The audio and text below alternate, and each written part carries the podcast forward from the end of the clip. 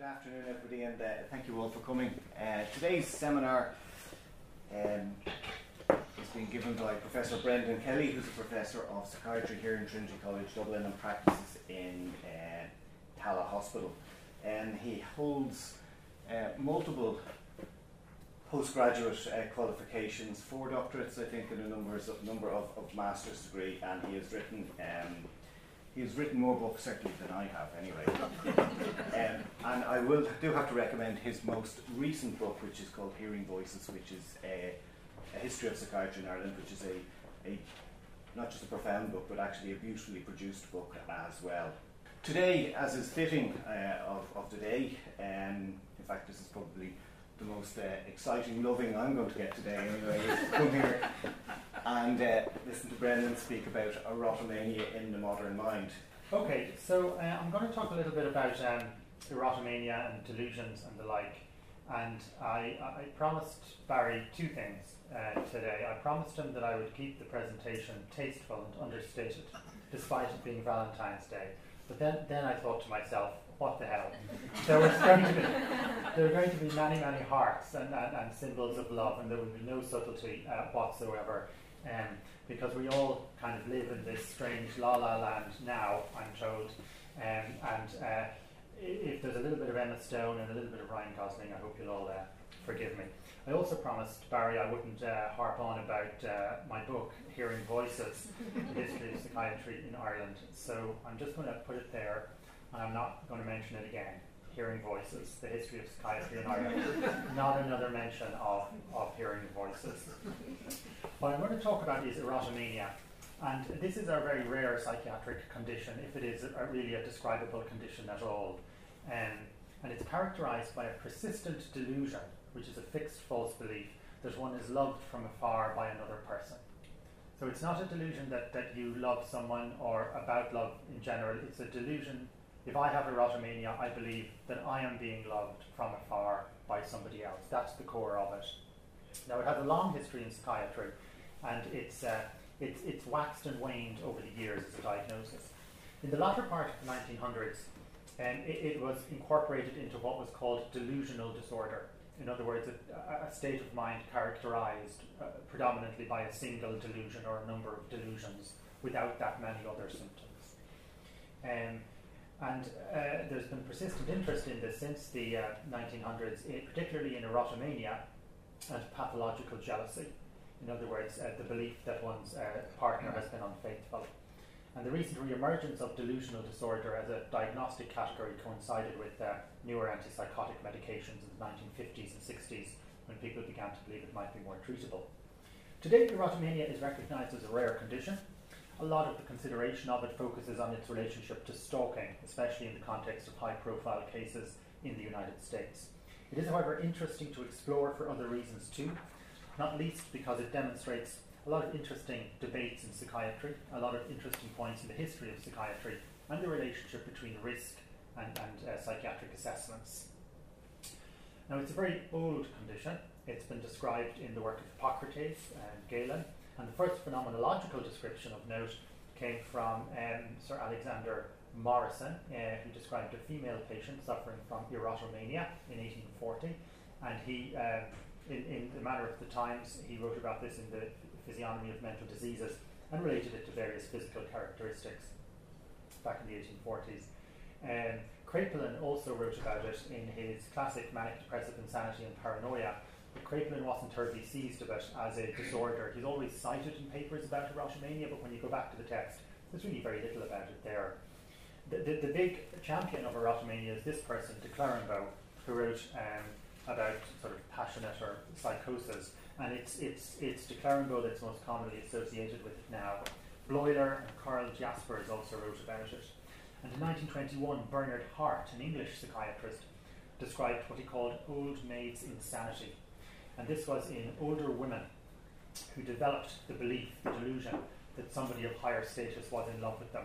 And he described this as a compensation for the disappointments of life. That at the end of life, this delusional relationship was not entirely ununderstandable. So the core of it is that in erotomania, the patient, known as the subject, develops the belief that he or she is loved from afar by another person. The subject is generally female, although males predominate in forensic samples, so say in prisons or secure hospitals. The object belongs to a higher social class and often seems unattainable. This can be quite extreme, like a film star, for example.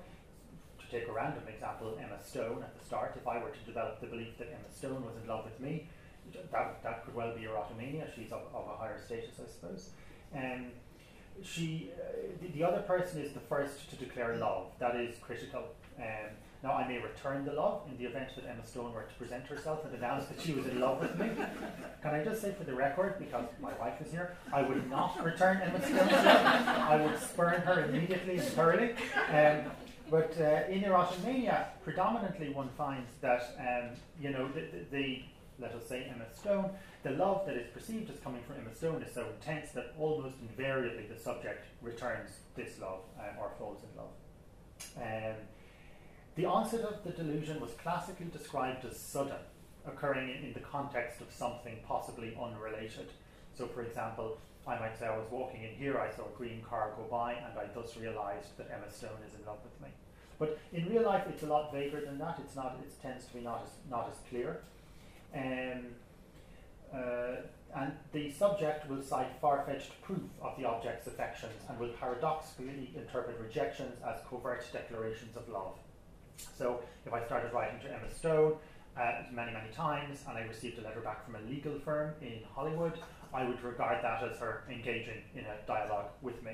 And there's a song about this that's sung by the comedian Otis Lee Crenshaw, and there's a line in it that says, "You call it a court case, I call it a date," whereby rejection is somehow interpreted as being positive, or as proving that perhaps Emma Stone is so overwhelmed by her love for me that she can't admit it and needs to deny it. So all of these things get interpreted. There's really nothing Emma Stone can do or not do that will change my delusion. It's a freestanding thing. So the delusional love is generally intense in nature, may or may not be reciprocated. And Kraepelin described dreamy hallucinations, which may have a sexual quality. So in other words, the person might have vague hallucinations like voices or tinglings or things like this, but they are consistent with the delusion. They are thematically consistent, and they're not necessarily a different thing. They may be the same phenomenon. Erotomania may coexist with other psychiatric disorders, and this really reflects the difficulties with diagnosis in psychiatry. Schizophrenia, bipolar disorder, it can coexist, and we had a case some years ago where we had this, it can coexist with Fregoli syndrome, the delusion that different people are a single person in disguise, so that everyone I see is in fact the same person dressed up differently. Capgras syndrome, the delusion that someone has been replaced by an identical imposter, or folie à deux, which are shared delusions or hallucinations between two people. So it can coexist with all of these things. Now, many people with erotomania only come to attention when they engage in disruptive acts, writing letters, stalking, persistent telephoning, or public harassment, and there is a significant risk described in it. The incidence of erotomania is not at all clear. In the 1970s, it was imagined that modern freedom of sexual expression would reduce the incidence to almost nothing. However, it doesn't seem to have made any difference. In China, they studied inpatients with schizophrenia and found almost 10% of them had an erotomanic delusion of some sort. But it's very difficult to know what the incidence really is. It can occur in other conditions too, other than psychiatric conditions. Some people with Alzheimer's disease, epilepsy, head trauma, and there is an association with alcoholism or alcohol dependence syndrome as well. So psychologically, there are many, many theories. This is really fertile ground for all kinds of theorists. The condition often arises in loneliness, social isolation, and Kraepelin suggests as well that it's a compensation for the disappointments of life, wish fulfillment, or unfulfilled urges of a narcissistic nature, because the love comes from someone of a higher status. Treatment generally involves treatment of the underlying condition, and there was an antipsychotic medication called pimozide, not commonly used anymore, that was said to be good for delusional disorders, and it is quite good. So that's the condition, basically. What I want to do now is move on to talk about one example of it, if I may. And this example involves the economist John Maynard Keynes, who lived from 1883 to 1946. He was kind of a government advisor who is a member of the Bloomsbury Group of writers and thinkers and romantics and what have you, with Virginia Woolf and Duncan Grant and so on. And he was based in Cambridge. Keynes was based in Cambridge, but he lived a lot in London, in Gordon Square and Bloomsbury. And he had a load of unofficial roles, advisor to the Treasury and confidant of various political figures. And he was also a key player in Bretton Woods. So his contributions in those respects are well known. But what's less well known is that he became the object of one woman's erotomanic delusions. And it's a really clear case of erotomania. Now, a lot of the detail I'm giving you here is from Robert Skidelsky's biography of Keynes, which drew on his secretary's diaries as well. So the secretary had been working for Keynes for some time, but in March 1921, it became clear she had strong romantic feelings involving her employer, Keynes. There were lots of details in her diary. She said she and Keynes shared special personal moments of romantic significance. For example, when Keynes handed his secretary some economic journal writing paper at one point, his lovely long fingers fluttered gently over the backs of my hands with an electric touch. On another occasion, he paused during dictation. He was dictating to her and he paused, and she was in that instant confronted with the love of the man that she too adored. Keynes, however, soon broke the magic by wondering aloud, "Can you remember who is the finance minister in Albania?" And the moment was gone. The secretary believed Keynes kindled this love in her because of his passion for her, and he was constantly sending her complicated signals to unravel. On one occasion, while dictating a letter, he mentioned to her that he would be inaccessible to correspondence for the next 3 weeks, and his secretary assumed, logically enough, that he was whisking her away on a romantic trip. She was devastated to discover, however, that the ever-complex Keynes was in fact taking a sojourn in the desert near Algiers with Sebastian Sprott as his companion secretary. Now, Keynes was a very complex man and had probably had a greater number of relationships with men than with women. But in a complex maneuver, a complex cognitive maneuver, characteristic of erotomania, she simply reinterpreted this rejection as an affirmation of his love for her. And she said, "It was her job to make him a better man. I shall never despair of myself so long as I can see clearly what ought to be done." He came back from Algiers and matters got worse. The secretary saw subtle signals everywhere. When she asked Keynes if he wanted a letter cabled at once, he blinked. And that meant that he loved her. And she wrote him a letter to finally get everything out in the open. She wrote, "I do understand you. I'm quite sure I do. You see, I must not be broken by your passion, because it would only mean misery for both of us. I am simply not the kind of person you thought I was when you tried to win me that way. But neither am I the intriguing thing I think you thought me this evening. I have been playing your game," and this is her to him, saying she's been playing this game, "simply for your sake. For I have for you the kind of love that sees the loved one's faults and wants to cure them." So she saw him as in love with her, and she was responding to that in kind. Now, as might be expected, this sudden declaration of love from the secretary placed what I've called in the paper a considerable strain on their relationship. Now, it did a great deal more than that. And he responded that her letter had, and I quote him, "filled me with more surprise than I can say," and suggested she call into him in Gordon Square that evening to clarify the matter. When she called into him at 6 p.m. on the 30th of April 1921, Keynes told the secretary the whole thing was a disastrous misunderstanding. Things could not go on as they had been. In the face of this clear rejection, the secretary's response was again very characteristic of erotomania. Quote, "A celestial rapture seized me, a beauty overpowering all analysis. Then it was that there passed between us that mysterious exchange of looks, full of meaning, in which all was true." And in fact, none of it was true. Keynes contacted her family, said that this woman needed some treatment or care, but her delusions persisted, and she wrote to Keynes over many, many years. And he didn't reply. On one occasion, he did. He said, quote, "I fear whatever I say to you, your imagination will twist into some illusion. The articles in the Manchester Garden to which you refer in your letter were not written by me. I have nothing to do with them." She had interpreted newspaper articles as messages from him to her. Unfortunately, the woman's mental state appears to have deteriorated further, and in 1926 she was sent to Switzerland for a cure, whatever that is. 2 years later, 1928, however, she was back, but she married what is described as a stern, vegetarian, moralistic schoolmaster who had waited 10 years for her. And they lived in Blackheath until she was well into her 90s. According to the biography, though, this woman stopped acting on her delusions and misinterpretations, but she was never fully cured. She remained convinced until the day she died that something had happened between herself and her employers all those years later, erotomania being, it seems, an especially enduring kind of love.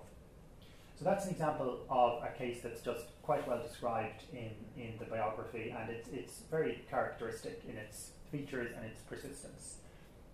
The goal of a lot of therapy in these situations is to kind of dial down the volume a little bit on the delusion, to stop behaviours happening or stop risky behaviours, but very often, you know, it's like one of those old radio dials. If you dial the volume down to what is apparently nothing, but if you put your ear up against the radio, you can still hear it there a little bit. It doesn't fully go away, but people can stop acting on it. That's one example. We might go for another example. Maybe some of you are familiar with, has anyone read this, Enduring Love by Ian McEwan, a novel? Yeah. So erotomania fairly commonly features in film and literature, and perhaps the best known exploration in fiction is this, Enduring Love by Ian McEwan, a novel, and later a movie with Daniel Craig and Samantha Morton. And this centres on the story of Jo Rose, who following a dramatic accident involving a balloon becomes the object of the erotomanic delusions of another man, Jed Parry. So Jed develops a belief that Jo is in love with Jed. Parry is persistent in his pursuit of Rose, and McEwan skillfully demonstrates the classic features of erotomania. And the published novel includes at the end a case report of erotomania written in the style of an academic journal, and gives another perspective on the story and gives a little bit of follow-up. And again, the follow-up is very credible in that story, in the sense that the chap ends up in secure psychiatric care, and the belief undimmed. McEwan succeeds in depicting the strength and persistence of the erotomanic delusion, the freestanding nature of the delusions in general. Clear evidence is either ignored or taken as paradoxical proof in the novel. And the denouement is a little dramatic, but it's not incredible. And there's another really good portrayal of erotomania in this French film. Has anyone seen this one? He Loves Me, He Loves Me Not. Really super, super movie with Audrey Tautou.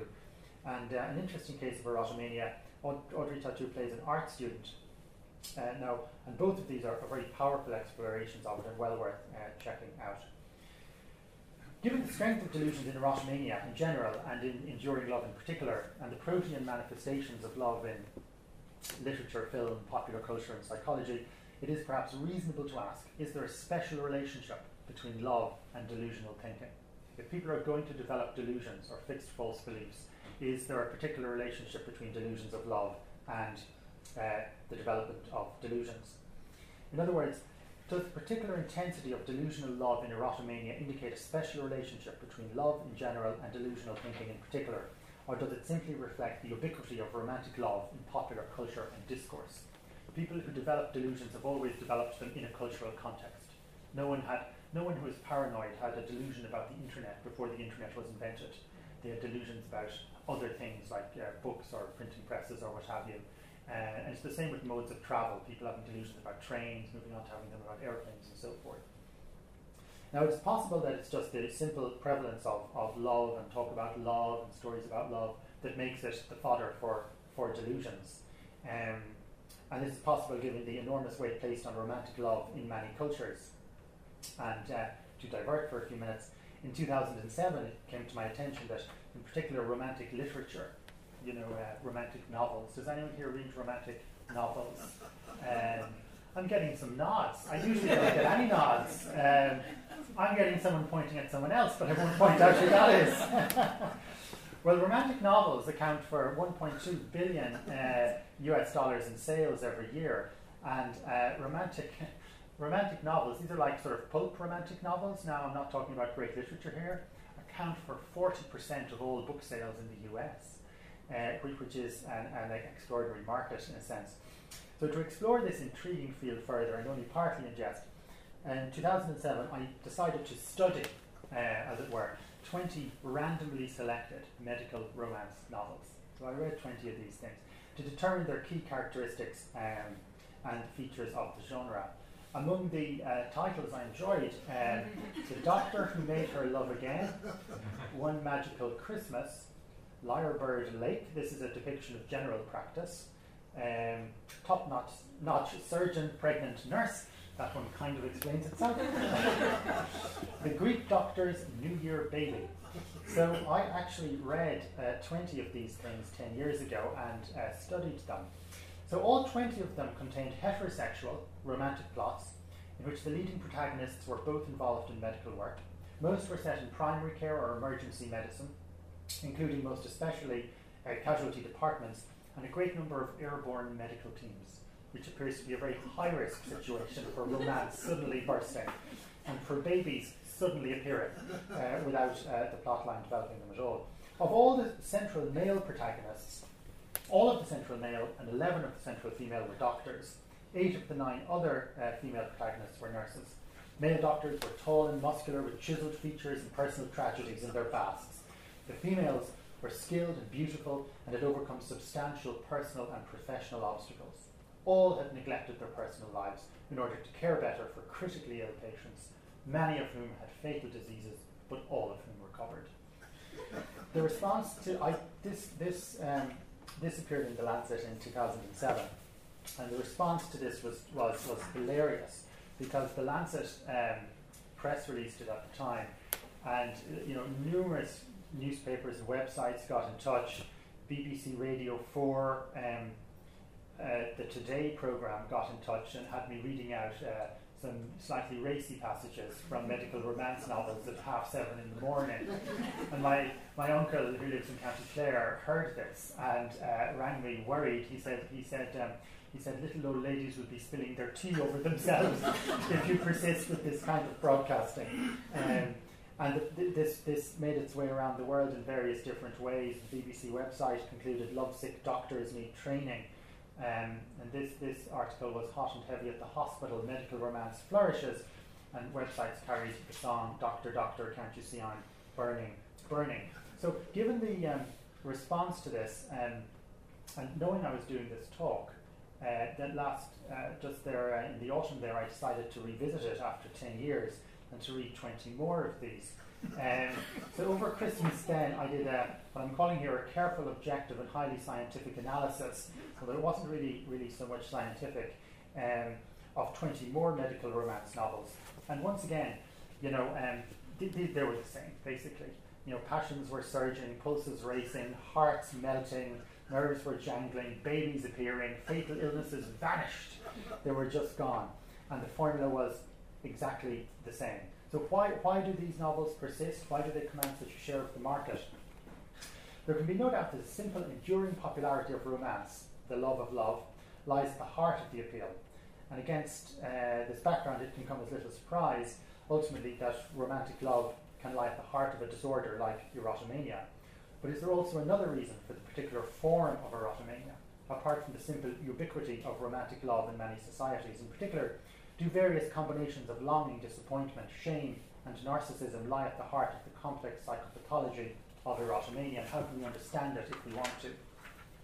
To guide me, and we're nearly finished, to guide me thinking about this, there's a series of papers by Lisa Bortolotti in the University of Birmingham, Department of Philosophy, and she presents an argument that delusions can serve to diffuse negative emotions and protect somebody from low self-esteem.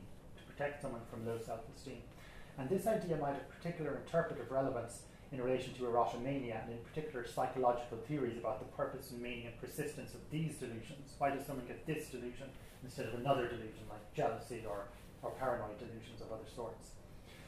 Many people who regard themselves as romantically unfulfilled report feeling lonely, ashamed, or even defective as a result of regarding themselves as romantically unfulfilled, as if this particular aspect of life has more importance and resonance than others. And I was struck by an essay in the New York Times just before Christmas by someone called Christine Lloyd, who described herself as romantically unfulfilled and feeling defective as a result. And she took to attending what are known as cuddle parties, where you go and there is sort of cuddling goes on.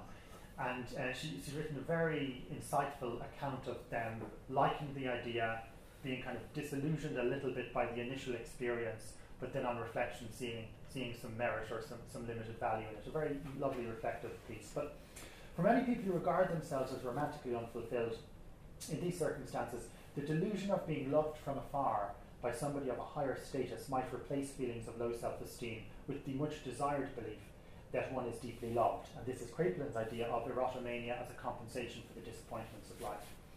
In erotomania, however, this compensation is a delusion. It's a belief, rather than a simple fantasy or an imagined wish fulfillment, which is fairly common, presumably.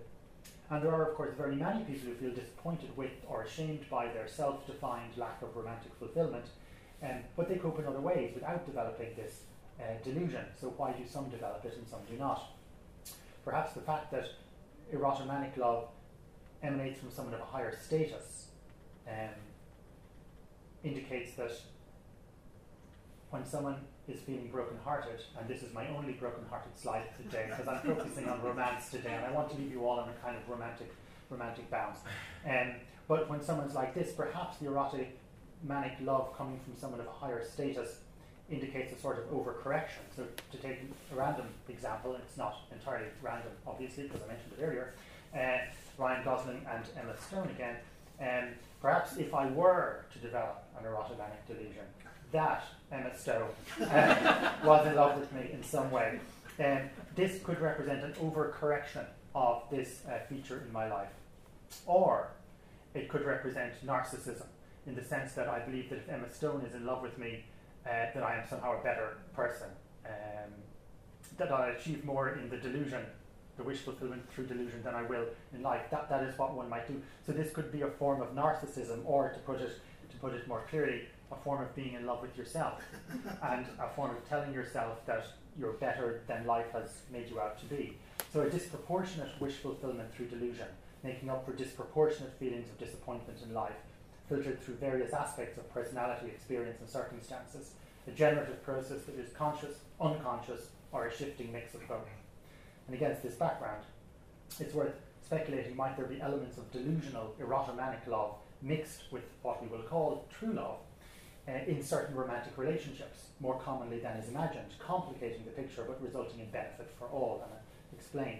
For example, how many loving, loved, but mildly unsatisfied husbands or wives in quite good relationships convince themselves that A, their wife or husband is more amazing than he or she really is, and B, that this newly extra amazing spouse loves them more passionately than he or she really does. This unconscious, erotomanic, delusional exaggeration of true love may, from time to time, be necessary or even wise in order to bolster a reasonably good but imperfect relationship and so sustain it over time. So how would you know if this was occurring? For example, how would one know if an uxorious husband... Now, are we familiar with the word uxorious, meaning excessively fond of one's wife? What's interesting is that, to my knowledge, there is no equivalent word for a wife being excessively fond of one's husband. To the best of my knowledge, that word does not exist because the concept simply doesn't occur. In any case, how would one know if an uxorious husband, so therefore I'm picking the husband for this example because it's the one I have the word for, how would one know if an uxorious husband who genuinely loved his wife and was loved by her to a substantial but not infinite degree developed delusional exaggerations that A, his wife was even more wonderful than she really is, and B, she loved him even more passionately than she actually did? How would anyone know this delusional exaggeration was occurring? In this scenario, the husband, as the person who developed the delusional exaggerations in the first place, would be unlikely to recognize them as such, as they would fulfill a chiefly unconscious desire. His wife might notice that her husband was overestimating her love for him, but surely she would be unlikely to make a corrective comment, especially if the difference was quantitative rather than qualitative, and if the delusional exaggeration served to improve the relationship. Ultimately, neither party might be aware of the delusional element in the relationship, and a situation of shared delusion, or folie à deux, might well develop and persist unnoticed and happily forever. It's in nobody's interest to upset the apple cart on this one. And this, finally, brings us to the very vexed question of whether all love is delusional to a certain extent. And this might well be the case. But if it is, it just points to the utility of the love delusion at the level of the individual, the family, and society. Such a delusion, if delusion it really is, would serve multiple purposes. In boosting self-esteem of both individuals, ensuring a certain degree of social cohesion, and providing endless romantic themes for our over-evolved minds to speculate about in imagination, gossip, literature, media, and, very reflexively today, academic papers. The idea of love as a delusion would also point to the more general ubiquity and utility of delusions, if not love, especially delusions of love, and the intriguing idea that a certain degree of erotomania, far from being the exception, might well be the norm in romantic relationships, possibly mixed in with true love in one guise or other and serving excellent purposes. Such a conclusion would suggest that the apparent distinction between love and delusions of love is by no means as clear-cut as one might imagine, and while cases of diagnosed erotomania certainly require management and treatment to reduce risk and suffering, perhaps there are elements of erotomania in more romantic relationships than we commonly imagine. And perhaps that is not always a bad thing. After all, delusions persist, but love dies. Thank you very much.